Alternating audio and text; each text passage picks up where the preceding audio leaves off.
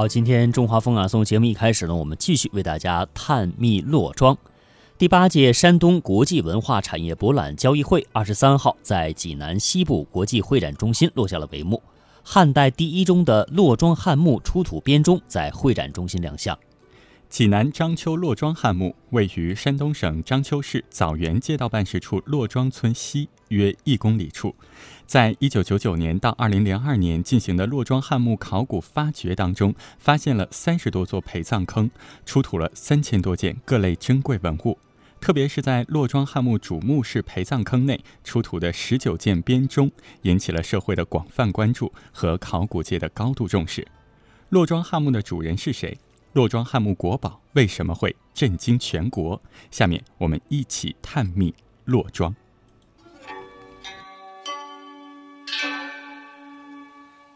说到编钟呢，先来为大家介绍一下曾侯乙编钟。一九七七年的九月，在湖北随县的东团坡，当时呢正在扩建厂房，在进行爆破。就是在这个爆破声当中呢，震惊世界的曾侯乙编钟出土了。编钟呢分两排，靠西的一面长七点四八米，高二点六五米；靠南的一面呢是长三点三五米，高二点七三米。总共呢编钟是有六十五件，分三层排列。那编钟再加上这个木质的横梁以及钟架的附件啊，这样一些加在一起的总重量呢是重达五吨，可以说呢是迄今为止中国出土的最大的青铜编钟。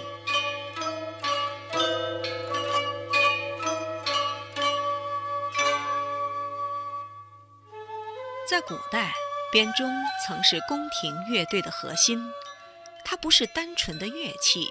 而是象征权势的礼器，只有贵族才有资格铸造。相比之下，洛庄汉墓出土的编钟在体积和气势上都不如曾侯乙编钟，但是专家经过鉴定，发现这套编钟的铸造工艺也很高超，所有编钟都可以发出两个不同的音。整套编钟虽然只有十九件，但跨了四个八度，只比曾侯乙编钟少一个八度。洛庄编钟也是目前为止考古发现的第一套西汉时期的编钟。这个乐器坑带给人们的喜悦还不只是一套编钟。就在同一个坑里，又发现了六套编盘，总计一百零七件，比以往发现的西汉实用编盘的总和还要多。编盘是用特殊的石头做的，能发出清脆的声音，与青铜铸造的编钟组合一起，被古人称作“金石之声”，象征着最高贵和美妙的音乐。这六套编盘保存的都比较完好，虽然在地下掩埋了两千多年，但轻轻敲击就能传出来自远古的声音。乐器坑出土的各种古代乐器呢，一共是有一百四十件，有弦乐器、打击乐器、敲击乐器，甚至还带着调音的工具。能够拥有这么庞大规模的一个乐队呢，墓主人肯定是一位地位极高的王侯级的人物。而随着一个又一个陪葬坑的出土呢，墓主人的面貌是渐渐的清晰起来。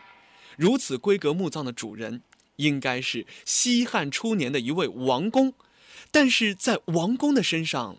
好像始终都笼罩着一层又一层厚厚的历史迷雾。经过一年多的探测和发掘，考古队基本弄清了洛庄汉墓的总体布局。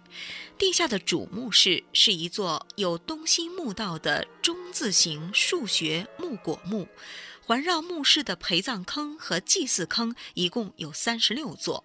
济南市考古研究所崔大庸教授说：“洛庄汉墓的墓葬本身比较大。”你比如它的墓室主墓室的面积，上面的开口是三十五米乘三十七米，一千二百九十五平方米，这是比较大的。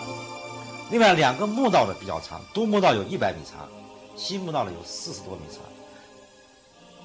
就是整个这个墓道加起来的长度，东西长度约二百米，像我们一个大操场一样那么大，的。所以说从它的整个规模来说呢，是比较大的。那么目前来说啊，和这个其他地方发现的西后诸侯王陵比啊，它应该是规模最大的之一吧。在这个墓葬当中呢，还有一些非常奇特的现象。整个墓葬呢有三十六座陪葬坑和祭祀坑，分为上中下三层排列。那么根据考古学家的分析和认定呢，墓是在主人下葬之后由下往上一层一层修建的，所以呢才会出现这种多层坑穴墓葬遗迹的现象。也就是说，墓主人应该是死于墓葬封土完成之前。那么这个土坑墓。就是说了，应该是在短时期之内形成的，他不会敞着口在那儿练十几二十年，他不管采用临时挖、临时埋这种办办法，还是采用预先挖好留出通道这种方法，都是在短时间内完成的。你想想，如果一个土坑墓要是在这儿放十几二十年，每年以前的雨水比现在大，那早把它冲得很不鲜艳的了。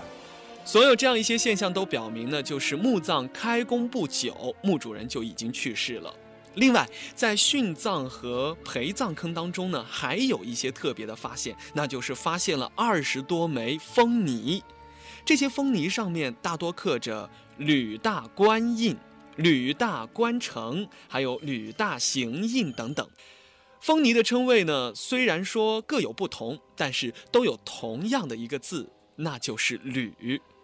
也就是说，墓的主人应该跟吕国有关系。根据史书的记载呢，在汉代被封的吕国只有一个，建于公元前一百八十七年。